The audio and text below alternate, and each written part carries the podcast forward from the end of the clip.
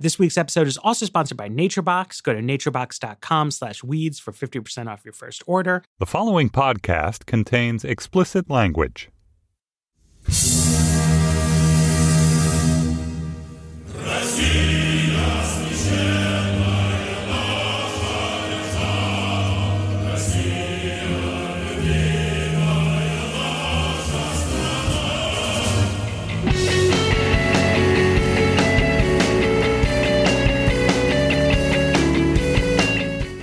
Privet, and uh, welcome to the weeds. Um, I'm uh, Vox's Policy Podcast on the Panoply Network. I'm Matthew Yglesias, uh, joined as usual by, by Sarah Kliff and uh, Ezra Klein. Good Uh, morning.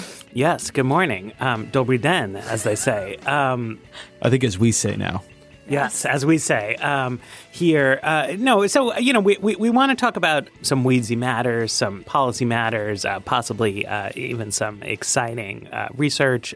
But uh, I'm showing off my like dozen Russian words that I know uh, because, of course, Russia is back in the news. So Russia is back in the news. So we are speaking on Wednesday morning, and overnight at 9:21 p.m.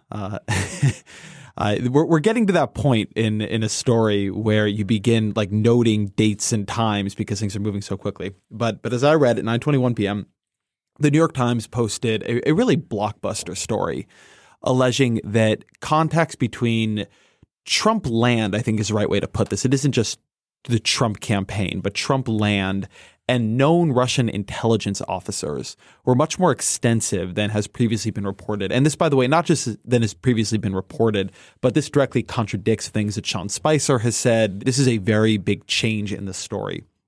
This, of course, comes on the heels of National Security Advisor Michael Flynn resigning over lying to Mike Pence. We think over whether he discussed sanctions with the Russian ambassador shortly after after the election. But I want to read a couple quotes from this New York Times story because the story itself, Uh, because the issue is complex and we don't know everything, the story is complex and has a lot of nuance. And I want to make sure we capture some of that. So the key paragraph here is that American law enforcement and intelligence agencies intercepted the communications around the same time they were discovering evidence that Russia was trying to disrupt the presidential election by hacking into the DNC. So it's important to say law enforcement had this knowledge for a long time. They had it during the campaign. They had it when James Comey came out and said he was semi reopening the investigation into Hillary Clinton's emails. Doesn't appear to have come out. Um, this seems to be what Harry Reid was talking about when he sent a letter to James Comey in October saying Comey was sitting on explosive information about Russia and Trump. Um, anyway, the report continues.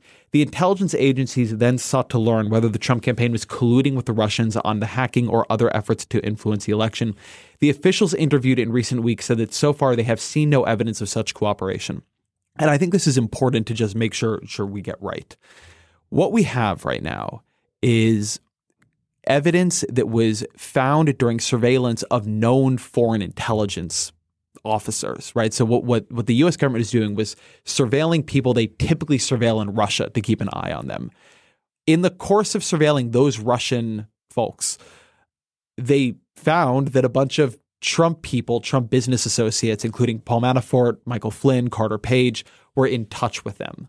Right now, we don't know what those contacts were. It's not even clear if the FBI or the CIA knows what those contacts were. It's possible they have records that the calls happened, but don't actually have the calls themselves.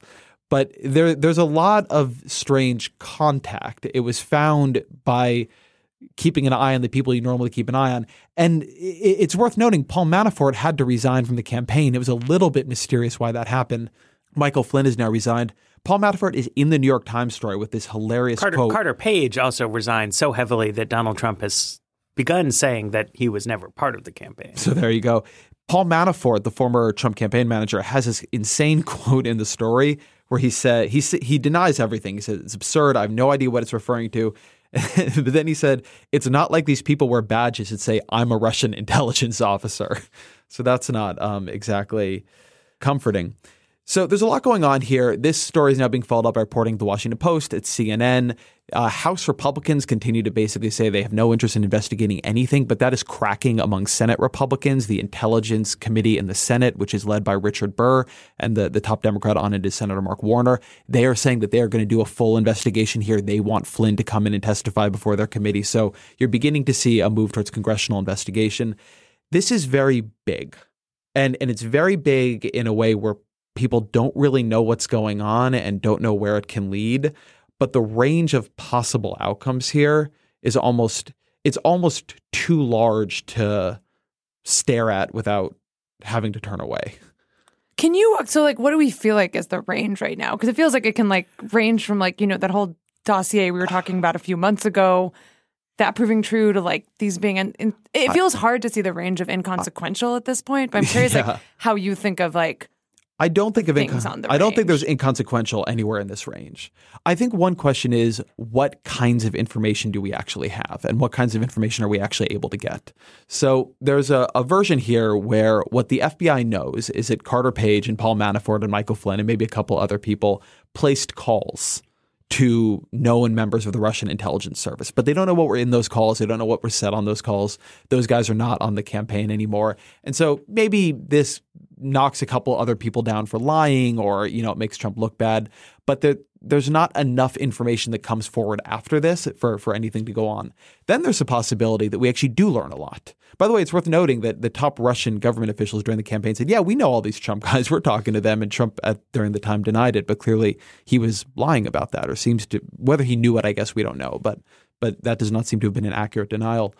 Um, then if we're able to get a lot of information, I have been very, very skeptical of.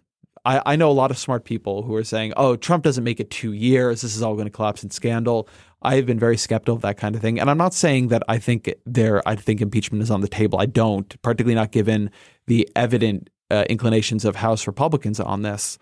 But this seems to be a scandal that its its potential limit is unknown.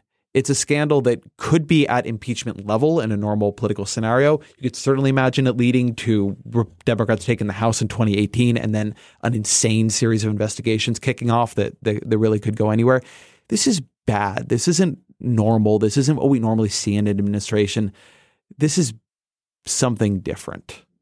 Well, and one other different factor at play is like the question you're touching on, like where will investigation go? Rand Paul earlier today said something to the effect of, well, why are we going to spend time investigating our own party when we have really important policy priorities like repealing Obamacare, which was it was an odd frame I thought to put on like how to choose what the Senate does, but that also strikes me as another big unknown here, right? Like what Senate Republicans, what House Republicans decide their priorities are. Because you could see a lot of the information, like you're saying, build Ezra, but whether that information actually comes out probably relies a lot on like if the Senate, if Republicans stick with that Rand Paul thinking that he talked about today, saying, you know what, we have other fish to fry. We're we're going to kind of not investigate our own parties. We can try and repeal Obamacare and do these other things that we want to do, which I think could really shape how this all plays out.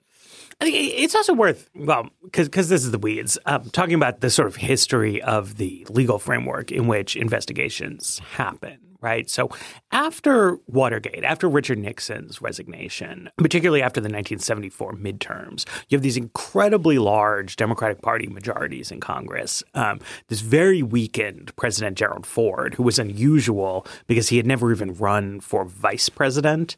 Um, so just a series of scandals that had elevated Ford, big new Democratic majority. Uh, low level of ideological polarization, uh, scandal on the front burner. And so they created this new framework, the independent counsel framework, in which uh, the attorney general could be asked uh, to appoint an independent counsel who would have separate funding, operate outside of the Justice Department chain of command, and could investigate executive branch scandals.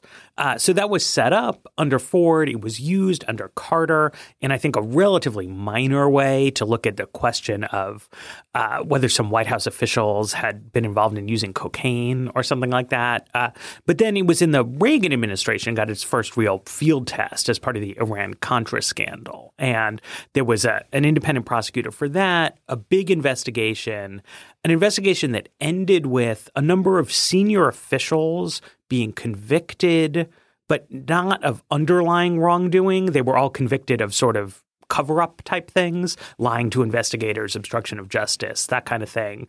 Uh, the independent counsel had clearly hoped to get them to flip on Reagan himself.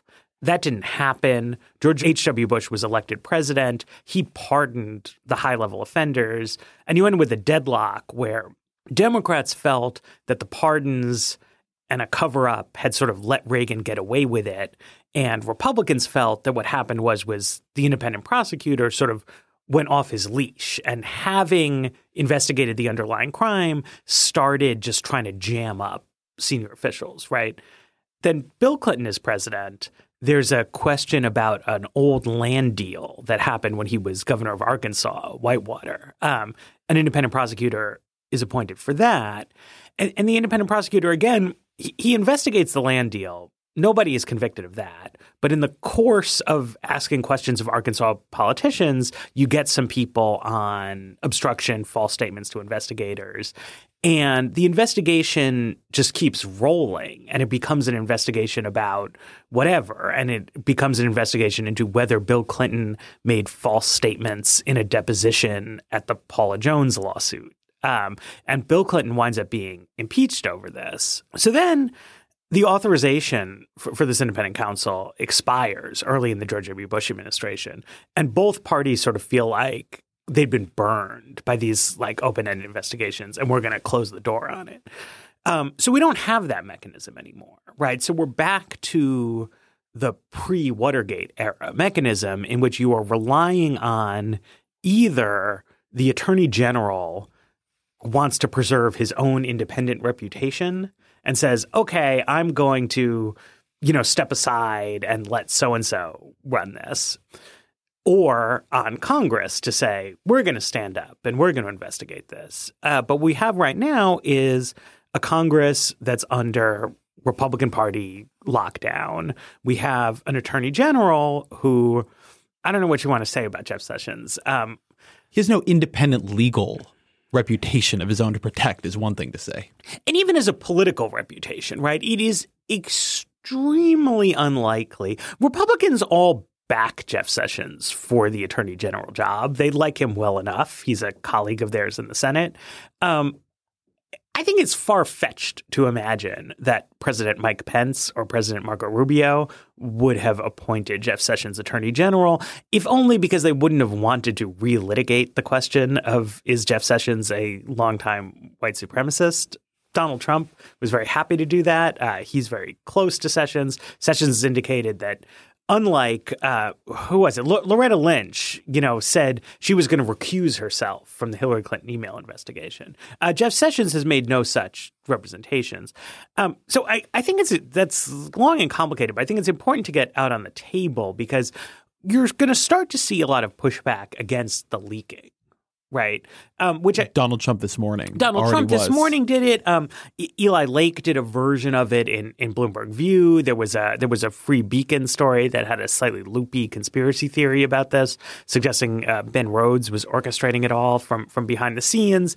Um, but to understand the leaking, you have to understand this investigatory context, right? One reason the attorney general might say I'm going to recuse myself from this. I'm going to fully empower uh, Deputy Attorney General, whose name I forget, but is a career prosecutor guy, um, a kind of conservative law and order guy, but not like a specifically Donald Trump crony. Is that if you did that, then you could say to law enforcement personnel who've been working on this, like, look, guys, like you got to play it by the book. You know, you got to do this stuff. You got to run it up the chain. You can't be telling tales out of school. You, you know, you can't leak partial information. But when you don't have a credible investigatory path, you know, you put people in a difficult position, right? I mean, leaking information, including leaking partial information to the press, is a good way of making sure that political officials don't shut down an investigation. Um, and, you know, that's what we're seeing here, right? I mean, I think nobody could say that what is happening here is that Paul Ryan and Mitch McConnell have, over the past two years, demonstrated a strong desire to really get to the bottom of what's up with Donald Trump and the Russian intelligence services. Um, certainly, Jeff Sessions has given no indication that he wants to do that, and none of them have set up any kind of structures that would kind of take themselves out of the loop. So people are going to feel that they have to leak things to, to keep things going. Right. And I think what is, I think all that is correct. There's, by the way, a lot of criticism of Barack Obama right now, who could have appointed a special prosecutor on his way out the door and did not. Right. Right. He knew about this. There's a, a, famous meeting between him and Mitch McConnell, where McConnell says, "If you make this a partisan issue, if you if you make this an issue, I will make it a partisan issue." Obama backs down, but even after the election, does not appoint a special prosecutor, does not set up any framework for this to go on, and and you can to some degree understand what Obama is thinking. Does not want that to be viewed at the end of his legacy as like a, a an effort to destroy the next president but I'm not sure that move will look good in history. So you have it, as you say, Matt, the the primary defense of the investigation, because these investigations are ongoing in the intelligence services, is coming from a bureaucracy that is leaking things primarily to the Washington Post, to, to the New York Times, and to CNN, right?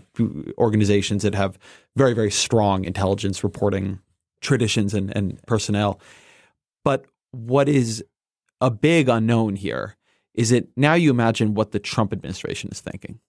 And the Trump administration's problem, as they see it, and you, you saw this on Trump's Twitter feed today, the Trump administration's problem is not this Russia stuff, which I think like what Bill Clinton thought was Whitewater was bullshit. And he wanted to get cleared of it. Whether it's right or wrong, I, I don't know, but I think that's what he thought. Um, Trump, I think th- there's clearly smoke and fire here. There's a, there's a lot going on here. His problem is the bureaucracy. His problem is how does he muzzle a bureaucracy that he, in theory, controls, but because of civil service protections, does not have as much power over as he wants. But he has Mike Pompeo at CIA. Comey is remaining at FBI. Comey's an interesting player here too because Comey really shut his reputation as shit at the end of the election. This may be to some degree an, an opportunity for him to you know go down as somebody who played it more straight if he's if he's able to protect these kinds of investigations. Um, you obviously have uh, Jeff Sessions and Attorney General, as you mentioned. But the thing the Trump administration is trying to figure out how to do is try to get the government from investigating them. I don't really know what powers they have over that. I don't really know how easy or hard it is to foil or staunch one of these investigations. Again, I think the fact that Comey is being kept on is an interesting wrinkle to all this because he clearly the FBI is not stopped um, or that maybe the leaks are because they're worried they'll stop. But that is to Sarah's earlier question of where does this go from here? The really crucial question is given this is happening within the chain of command inside the federal government, it's not happening in a new place set up for it. And given that that chain of command ultimately reports up to folks Trump is either hired or is keeping on, and given that Trump has been very clear and has written extremely clearly on, on Twitter that the problem in government right now is leaking from the NSA and CIA. What happens next? How does how do they try to crack down on that? How do they try to stop these investigations? If you're anything like me, you know, sometimes you want a snack, and if what's around to snack on is junk food, you're gonna eat junk food, and it's it's not great. Um, so if you want to sort of live a healthier life, you can start snacking healthier with NatureBox. Uh, they make snacks that actually taste great and they're better for you. They're created with high quality ingredients that are free from artificial colors, flavors, or sweeteners, so you can feel okay about snacking. Uh, I, I, like some of their dried fruit stuff. They got great apples. They got great pears. Um, they also have some, you know, slightly more indulgent pretzel things in there that, that I also uh, I also go for. And they've recently made their service even better. You can order as much as you want, as often as you want, with no minimum purchase required, and you can cancel it at any time. Uh, so it's really simple. You go to naturebox.com, you check out their snack catalog. There's over 100 snacks to choose from. They're always adding new stuff. So you choose what you want, they deliver it right to your door. It's easy. With NatureBox, you'll never get bored. There's new stuff there each month. It's inspired by real customer feedback. And if for some reason something comes, you don't like it, they will replace it for free. That's a good opportunity to try out something new. Um, so right now you'll save even more because NatureBox is offering our fans 50% off your first order if you go to naturebox.com slash weeds. So you go to naturebox.com slash weeds. Uh, that way we get credit. You get 50% off your first order. naturebox.com slash weeds.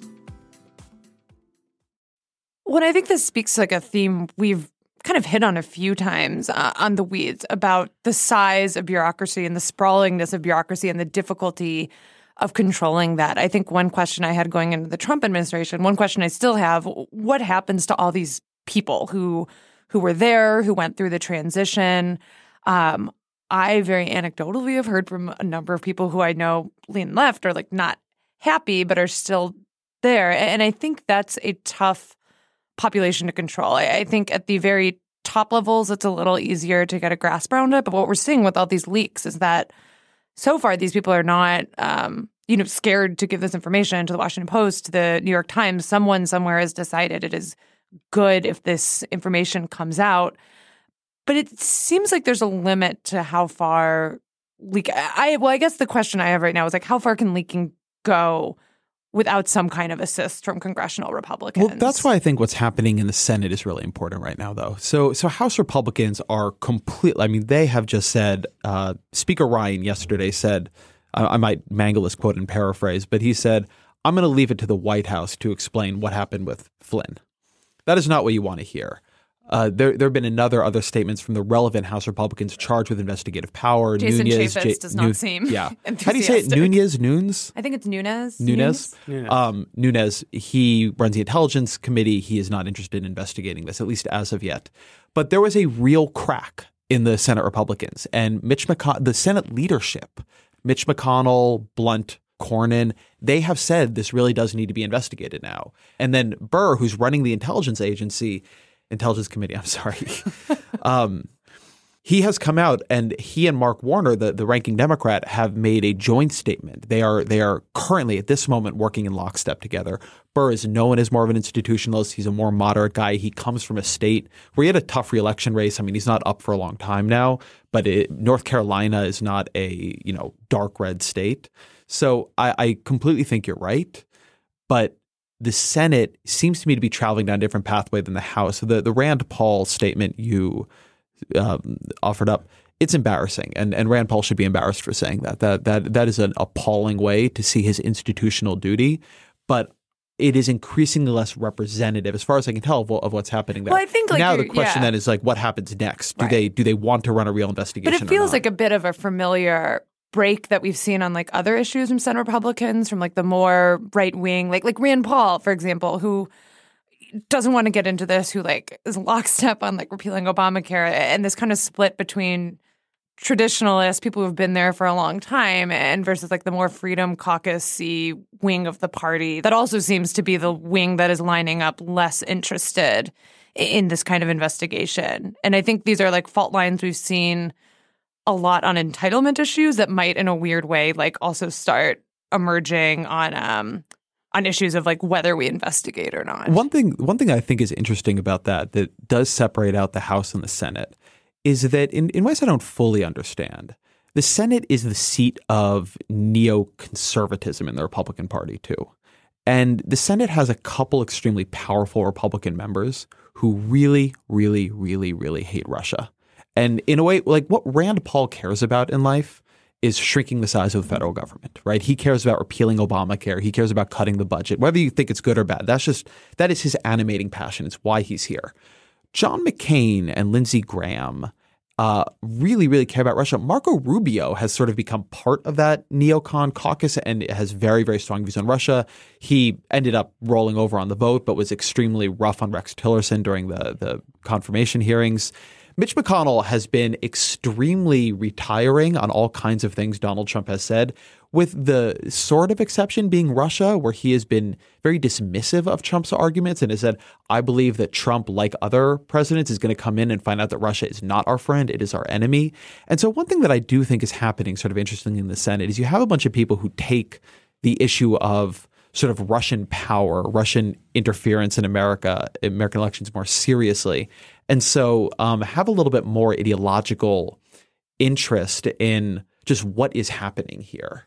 Well, I mean, this is where I, I go back to the um, you know different investigative frameworks, right? Because in in in ye old special prosecutor days, like what you or independent counsel days, you would have an independent counsel. The independent counsel would start looking at Flynn, Carter Page, Roger Stone, people who are at the center of the Russia story, but a little bit on the edges of like currently existing Trump world. And then what the independent counsel would do is like try to get them to implicate other people, try to get them to cough up financial documents, and it would like become a whole thing, right? Where you start pulling at Right. the sweater. And we know, right? I have no idea what Donald Trump is hiding in his tax returns, but like it's something. It's something illegal, it's something embarrassing. I mean, it is it is something, right? Something Russian potentially. And if I just did not like Donald Trump, I would use Russia or anything else as just a way in to like try to cough up financial disclosure from Donald Trump.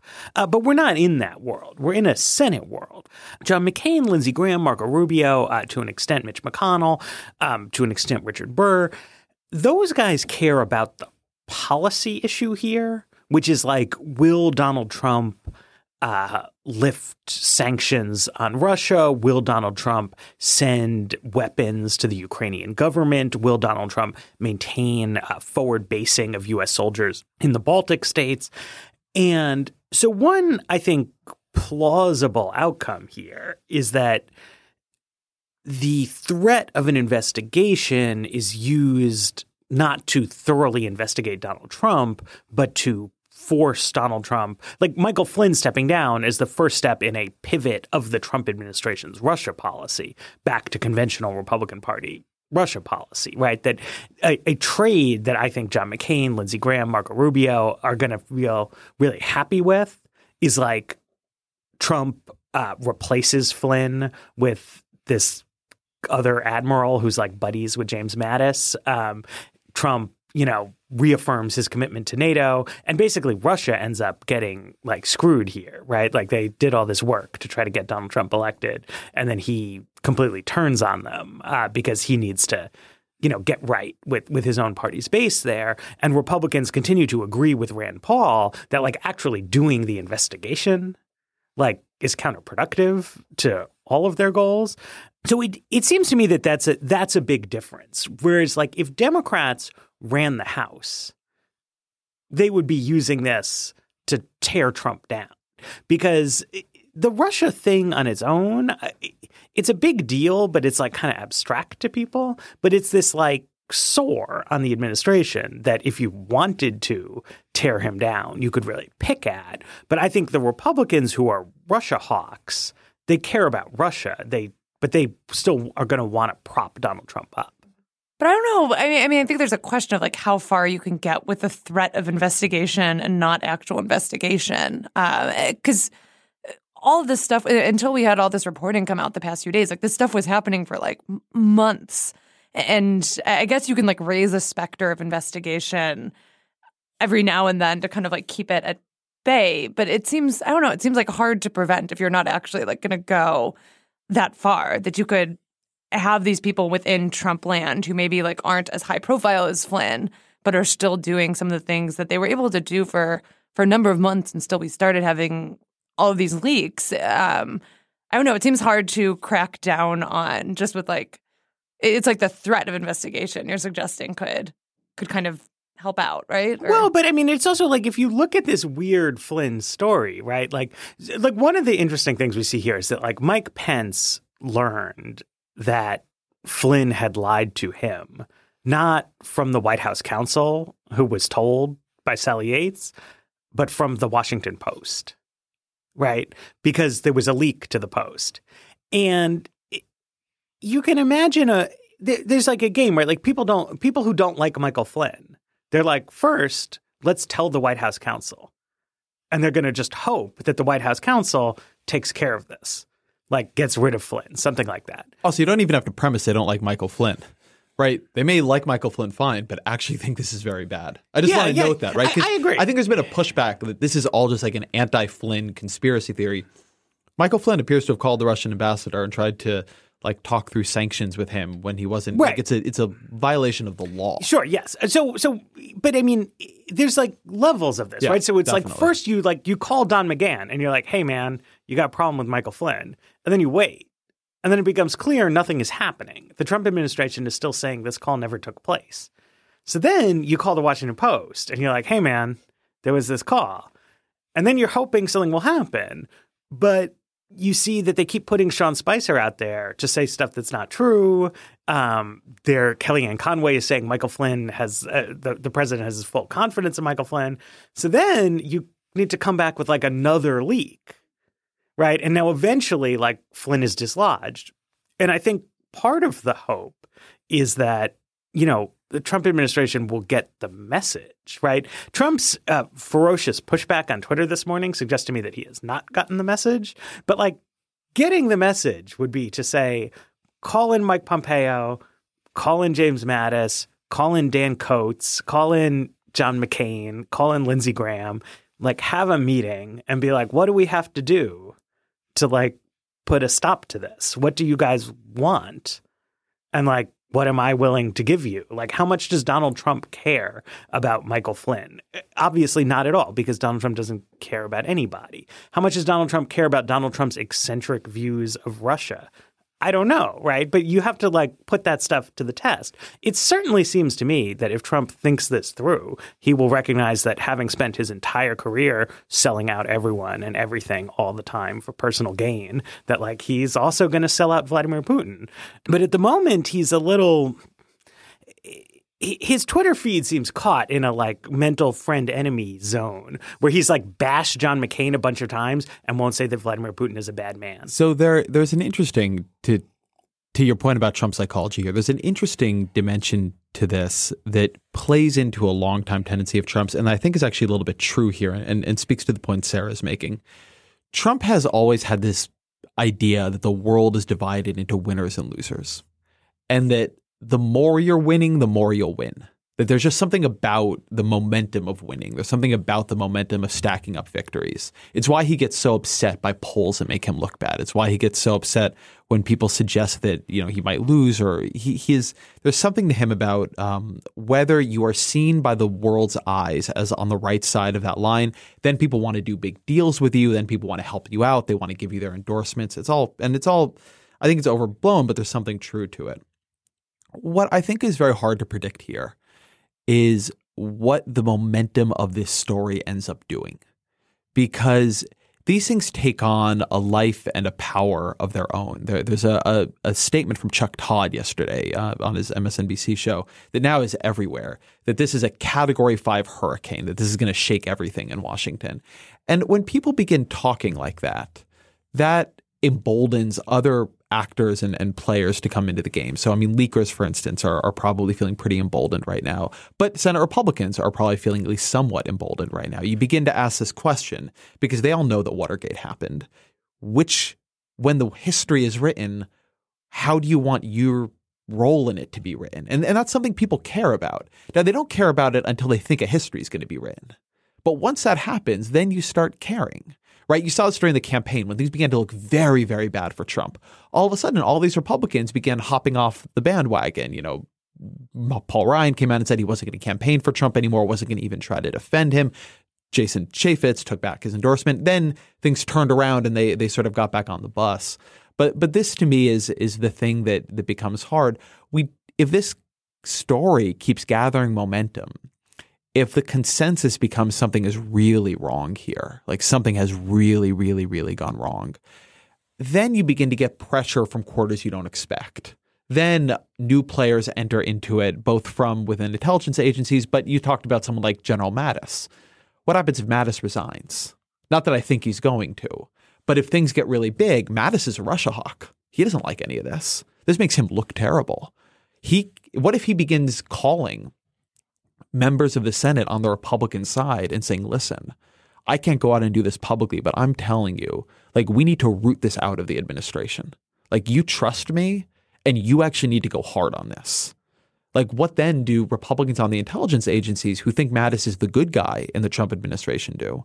So I, I don't know. I am not predicting any of this. I want to be very careful about that.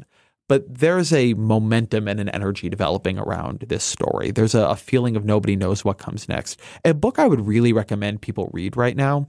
Elizabeth Drew, um, longtime political journalist in Washington, w- covered Watergate, and she wrote a book called, um, I think they're called the Watergate Journals, but I'm going to just look up the name real quick. And the book is a really, really great book because, unlike other books about Watergate, instead of telling the story is one story, right, looking back and reconstructing it once it's over, these are contemporaneous accounts. Um, she basically wrote these in real time of what everything felt like every week. And it's really fascinating to read that in, in, this context and just see how much confusion there was and how many different people were acting and trying to act and trying to figure it out. Now, you can look at that and feel very pessimistic on where this goes. Probably Nixon survives Watergate if not having taped everything he ever said, which is just a very strange um, fact of everything. But nevertheless, this things do develop a um, a momentum and they do develop a situation where in, everybody's incentives begin to change because the future they're now trying to jockey for uh, both prestige and power in begins to look different to them. I don't know when we get to that, but already Senate Republicans are in a very different place today than they were a week ago. The Trump administration looks different than it did a week ago. Things are changing in ways that would have seemed very unlikely just a couple, just 72 hours back. Yeah, I do think one tension that pushes back on that, though, like I totally, I agree with you that people start thinking about what side of history they want to be on. Washington Journal is the name of the book. Okay. Sorry. Uh, no, no, no problem. Um, people start thinking about the side of history they want to be on, but they also start thinking about the next election and like, do they want to run with the party whose president is under massive investigation for his ties to Russia? I think you're right. You did see moments in the campaign where people would distance themselves or legislators would distance themselves from Trump when things got bad, but but you've also noticed that uh, a lot of people can get by without doing that. I think it was pretty telling that when the travel ban was enacted, Republicans were pretty slow to put out statements on it, and a lot of legislators just never commented on it and got by without really saying anything. Was pretty notable. So I think, you know, people do think about like the long term, where is this going to go? But we've also seen like a willingness to kind of like when things die down to or to be like kind of okay with things dying down because you know they have their own electoral futures like they have their own campaigns to run they want to win re-election in 2018 or 2020 and i think that's a real thing that also is at play and like also limits the interest in kind of going to Trump and saying like hey you have to stop this. Is it it is in their political interest to have this stay small to to like act in ways that that do not let this erupt if they're a legislator who's thinking about election in the next like two to four years.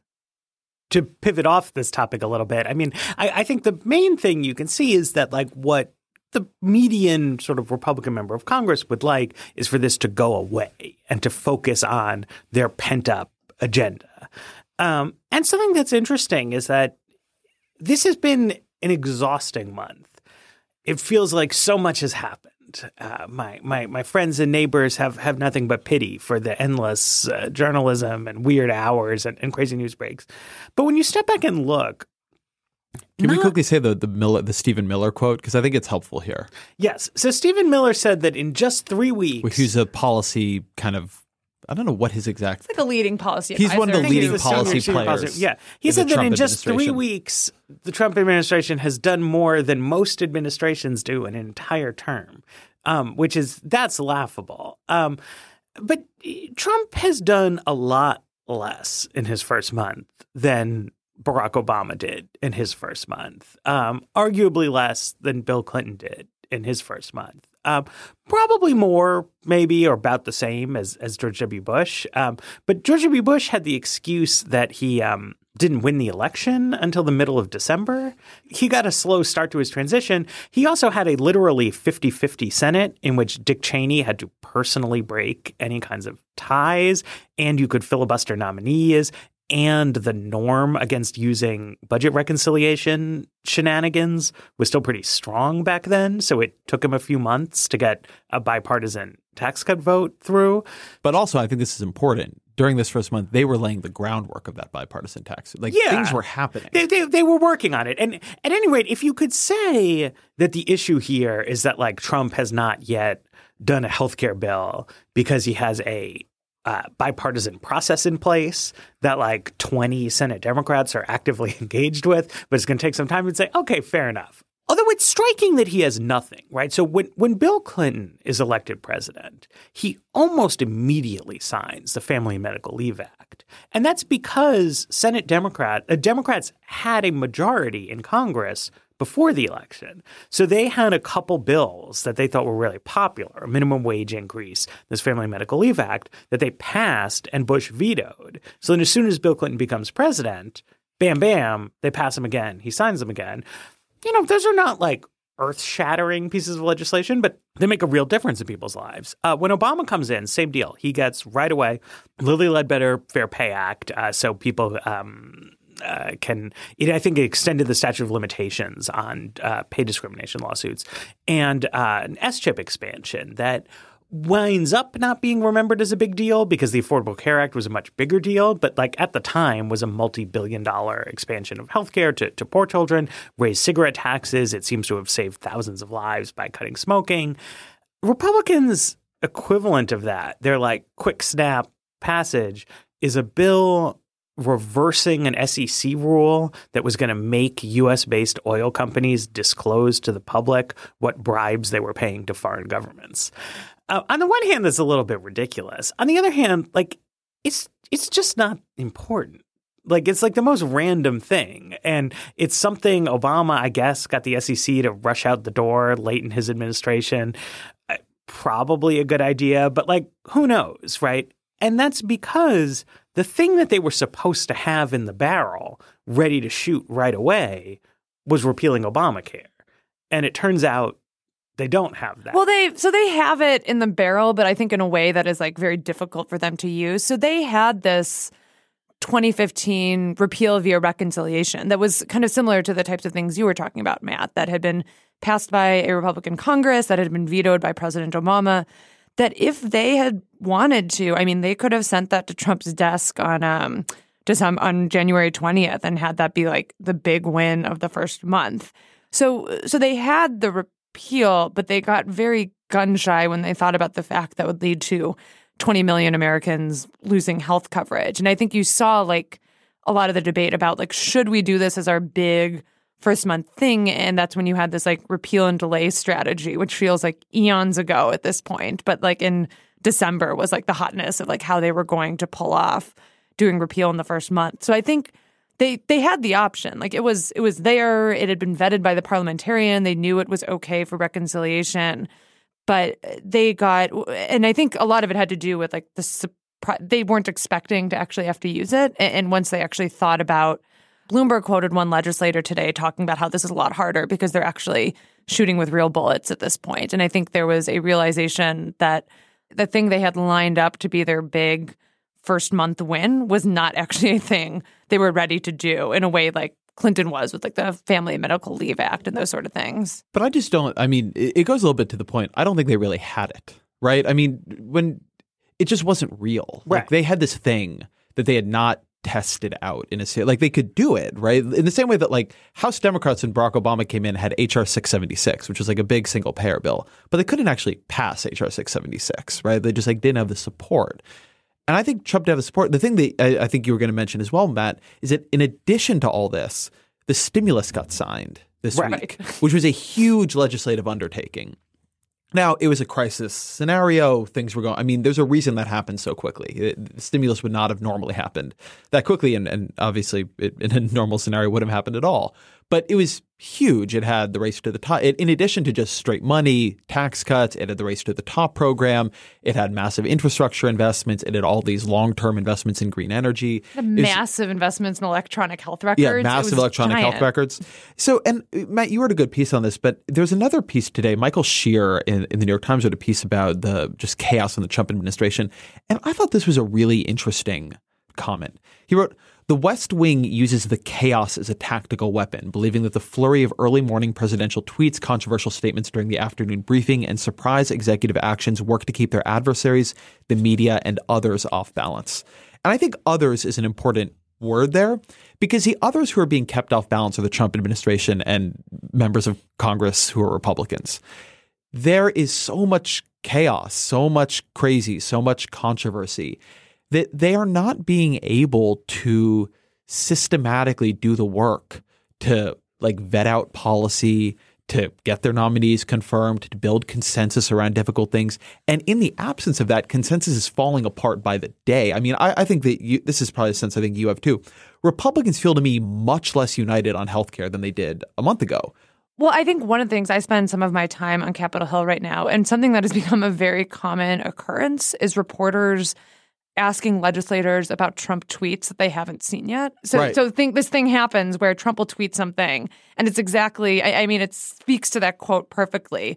And legislators will come out of a meeting, and all of a sudden they'll have a reporter reading them a Trump tweet, and they had no idea that this was coming. Like, the, and mm-hmm. it's like actually like a big shift. Like, for example, it's Trump saying.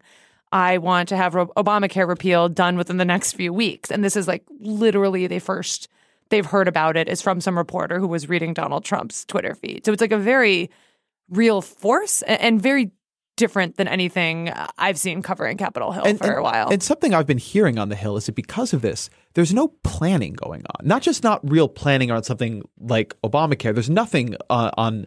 There's nothing happening that is like the Senate Finance Committee process to build the health care bill right now, which is already underway in, in the Obama's term. But I was talking to folks on the Hill, and they were saying in April, the government has to do a debt ceiling increase. It has to do its budgeting. Nobody knows how to do that right now. There's not real work even happening on it. I, I was hearing that the Republicans aren't planning on this stuff effectively because they don't know what Trump wants. So, so Senate and House Republicans are not doing a good job planning just for the basic functioning questions because Trump doesn't have his team in place and they don't know what he wants. Because they're not planning, the Democrats aren't planning because they don't know what's coming up on the calendar. So everybody is just, and Matt, you have this great line in there. Everybody's extremely busy, but nobody is getting anything done. Yeah, I, I would note that I, I think the Trump team's. Well, one thing I would note is to talk about the Trump team as if it is a unified team is, I think, at this point, obviously very misleading. Right. Um, all administrations are composed of individual human beings. Uh, in particular, Donald Trump's administration contains a lot of people whose resumes were obviously forwarded. Uh, through the Heritage Foundation to Mike Pence's office, and then they were slotted in to various kinds of jobs. And they like say they do housing policy and the Domestic Policy Council, um, or you know various other things. Um, and then there's like the people who Donald Trump, you know, like wants to talk to and, and wants to listen to. Um, and and one polite fiction that I frequently see in headlines and leads of stories from Hill reporters is that quote unquote the Trump agenda is like not moving on Capitol Hill. Um, but what's not moving on Capitol Hill is the Paul Ryan agenda. Um, there has never been any evidence at all that like Donald Trump personally cares at all whether uh, Kevin Brady's comprehensive tax reform bill passes, whether entitlements are reformed, and to an extent, He's you- against entitlements being reformed. Right. And to an extent, you can view at least part of the Donald Trump project as being about grinding down the ideological zeal from the Republican Party. Like there was a. Uh, during the winter, during the transition, there was some buzz about Paul Ryan's years long quest to uh, privatize Medicare. And like, was he going to try that? And he was saying, like, it's still on the table. He was saying, you know, you can't fix Obamacare without fixing the overall healthcare system. Like, it's all one big thing. And Donald Trump, through eh, not Donald Trump personally, but like, they have gotten Ryan to just completely drop that. Right? There's like no more talk of that. It's completely off the table. But without there being a big fight, there was never a like Trump versus Ryan smackdown on Medicare. Uh, the White House and, and the House of Representatives didn't go to war over it. So there was no retaliation. And he has, in fact, gotten House Republicans to keep covering for him on corruption, collusion with Russia, all kinds of other stuff like that. Um, so to the extent that Trump can just keep throwing chum out there and getting people jazzed up about things and every once in a while give them a, a handsome conservative judge to go vote for. Like i think that's kind of smart right? I mean you can say quote unquote the trump agenda isn't moving but like trump's agenda has nothing to do with any of this stuff. Like donald trump every day charges the american taxpayer gigantic sums of money to lease office space from Donald Trump. It's like the Donald Trump agenda is fine.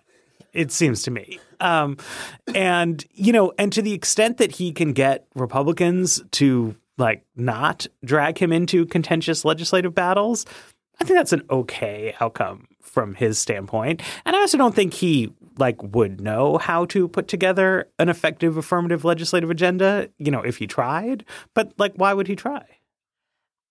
I think the one reason he would try, and this is like something I have, I'm curious to see how it plays out, is there's a feeling that Republicans were elected to do something and that they, and one of the big somethings they were elected to do was repeal Obamacare and that they feel committed to delivering on that goal. I think there's actually a really interesting political question of like how that I don't know, like how angry would people get if, if they didn't do that, if they were able to just like live in this permanent state of like seeming chaos, of seeming busy without actual legislative change. I don't know that legislators would be super upset about that. I know a lot of Republicans, after watching what's going on with town halls, um, after like thinking through why health policy is difficult, are quite hesitant about how how they do this without sustaining a large um, a large political hit. I, I think they are looking at these town halls right now, and they want to tell themselves that they're not a big deal, but they're also thinking of the town halls in 2009 and the people who are no longer there who were picketed at the town halls in 2009. So, I mean, I think that is the reason, you know, why try is there is a feeling that in order to get reelected, they want to deliver on some of the legislative objectives they they had campaigned on. But I don't know. I think it's still a little bit open about how strong that desire is and like how much people care about it. Like how much you could like for example, there was some reporting that Reason had earlier today that the Trump administration had taken some regulatory steps to weaken the individual mandate. Like, I don't know how much you can use those to declare a win and then have this like seeming frenetic activity as like the rest of what you're doing. I, am I'm, I'm with you. I, I think they conceptually would like to do things, and I but I really think, and this is why I read that Shear quote, they are not able to sustain the president's focus on anything. So I had this great conversation once with Nancy Pelosi, and she she said, and I'm, I'm going to mangle this in, in the retelling, but she said, I call this the, it's just something like I call this the town of the disposable. She said everything is like milk. You leave it out and it spoils. And that's why what you got to do is you got to get the votes. And then she like slammed her fist into her hand and then she got to take the vote. And what she was saying, and this was, you know, coming in context of the Obama agenda at the time, was time is your enemy. The more time something sits out there, the more chance there is for interest groups to weigh in, the more there's fracturing among your own members. Like you've got to move fast. You've got to use your capital when you have it. Donald Trump is bleeding capital every single day. He is getting less popular. It started unpopular, getting less popular. He's having members of his administration resign. They've got a Supreme Court thing coming up. They've got normal congressional businesses really difficult, like a debt ceiling thing. They're going to go out with the debt ceiling and they're going to have to get House Freedom Caucus members to vote for a very large increase in the debt ceiling. They have no idea how they're going to do that. They do not know what they're going to promise them. They don't know what they're going to give them. The guy who's running the OMB, Mick Mulvaney, right? Mick yeah. Mulvaney. He is a debt ceiling doubter. Like, who knows if they're even going to uh, increase the debt ceiling? Like, th- something is going to go wrong here. And meanwhile, I have never fully understood why Congress is so weak in this regard, but Congress does. It really does sit around waiting for the president to focus and set the agenda. And particularly the governing party in Congress waits for the president to, to, to give them the terms of the debate. They were expecting, and remember, Trump came out and said he would be releasing his own healthcare plan in a couple weeks, and then everybody's like, "Wait, no, he's not." But they were expecting that would happen. Uh, it didn't happen, of course. So now what you have is in the Senate, um, Cassidy and Collins have come out with this bill, which has a couple of other Republican senators at least very interested in it. And one thing that bill does is it allows the state to keep the Medicaid expansion. In the House, the House Freedom Caucus came out and said anything that does not repeal the Medicaid expansion entirely, they will not vote for. So, in the time in which Donald Trump has not given Republicans like something to focus around, the two camps, the kind of more moderate Republican camp in the Senate and the more extreme camp in the House, they have laid out mutually contradictory positions, making anything harder to do because now it's harder for them to back down. Similarly, on taxes, what they have is one, of course, no plan, but two, Donald Trump sort of randomly, eh, Sean Spicer actually floated a border adjustment tax. Or Matt always gets mad to me. It's called what, Matt? It's a destination based cash flow tax. So that getting floated has occasioned a very large mobilization by groups and corporations and lobbies that do not want that tax. So Walmart is calling people on the Hill. The Club for Growth, which doesn't like that tax, is organizing around it. There's there's pressure coming on that particular idea. And meanwhile, again, the Trump administration they are completely distracted. Donald Trump is not he's not sleeping enough, right? You can tell that just by looking at his schedule and when he's tweeting. He wakes up in the morning, he's obsessing over cable news, he's going in all kinds of different directions. It appears that allies of Steve Bannon are leaking terrible things about Reince Priebus to Breitbart. Allies of Reince Priebus appear to be leaking nasty things about Steve Bannon to the New York Times the intelligence agencies are leaking against the Trump administration. There isn't focus right now. They they are everybody like is running around. They have this refugee ban, which they are constantly out there talking about, yelling about. It's stopped by the courts. They have to do a Supreme Court thing. This is hard. It's a hard thing to do. They don't trust their own bureaucracy, which makes it extremely difficult to just vet proposals and build out ideas. Um, look, we're a month in. Six months in, this could all feel very different. It could all be very different. But when Barack Obama took office, he had been in the Senate. His vice president was an extremely long time legislator, like one of the longest serving senators in existence.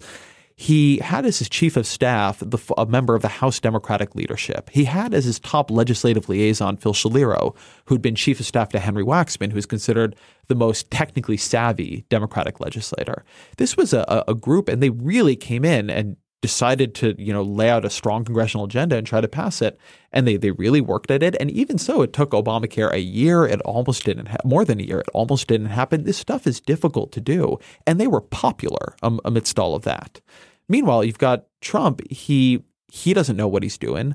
Priebus has never been a legislator or a governor. His um, Steve Bannon has never served in government. They don't have a serious legislative liaison team in place yet. Mike Pence is sort of off doing his own thing. The Republicans in the House and the Senate, they've not really legislated in a long time, so they don't have those muscles. Paul Ryan has never been speaker when they've actually been passing big pieces of legislation. And the more they wait and the more they just like let everything collapse, just the harder it gets. This stuff is incredibly difficult at the best of times. They are, it's not irretrievable for them.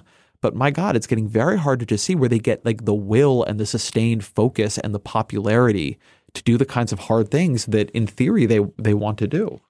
I agree. Is it time for a white paper? Yeah, let's let's white paper it up. We've been here for an hour. All right, we'll do a quick white paper because um, we can't skip a good NBER paper. So this is a paper from two University of um, Kansas economists, David Slusky and um, Donna Ginther. And they do a kind of interesting look at the Medicaid expansion. So I think a lot of us knows the Medicaid expansion for expanding coverage to Americans. But one of the other things it did is for states that accepted the Medicaid expansion, it changed some of the rules around Medicaid. It used to be in order to qualify, Medicaid would look at your assets. If you have a house, if you have a car, if you have all these things, those could disqualify you from Medicaid.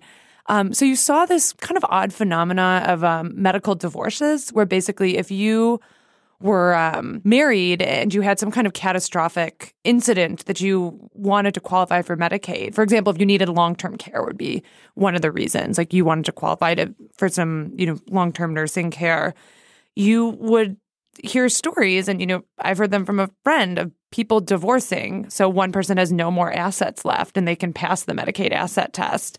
So what these researchers did is they looked at um, the changes with Medicaid expansion, which got rid of the asset test. It said as long as you're below an income, we're not going to look at your assets.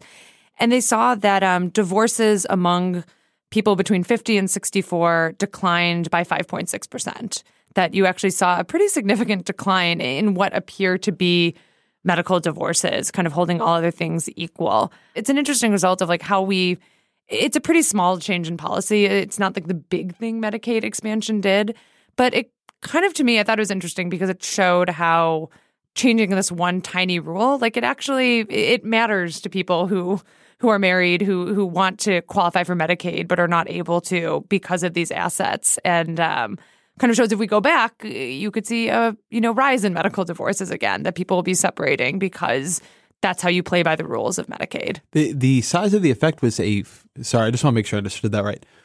It was a 5% change in the overall divorce rate Yes. Five point six. Uh, five point six among oh, Or five point this six age group. percent change. So it's a point zero nine, like percentage point, a point zero nine change.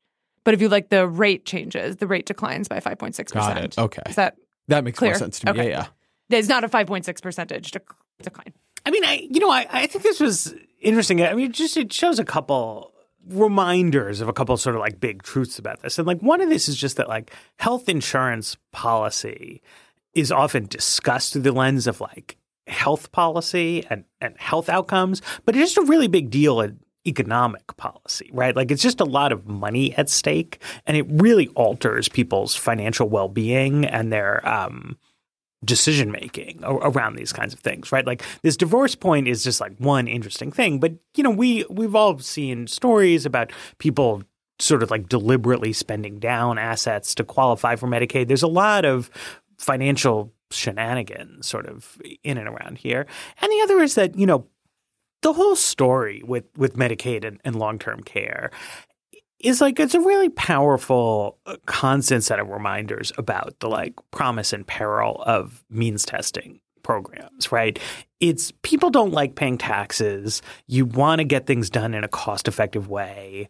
Um, the reaction to say, well, look, we shouldn't give services to people who don't really need the money is like super understandable. I see why people write bills that way. Um, but the interaction with a program that's like, aha, you could get this great government service, like if only you were divorced, it's a bummer, like on so many ways, compared to like, here's a nice park you can go to, right? And they don't like ticket you at the park or be like, you could really afford to pay 10 cents to come into the park, man. Like, let's let the poor people use the park for free. Cause like that would suck. And like Medicaid has a, a lot of these dynamics around it. I think like we saw this in in like your reporting from Kentucky. You see it in this like wonky research about the the debates that it's like it, it's really valuable. It provides a lot of like help to people who get it. yeah. Mm-hmm. And then that makes it really odd around the qualification Well, and I think one of the things that's unique about these medical divorces is they kind of raise that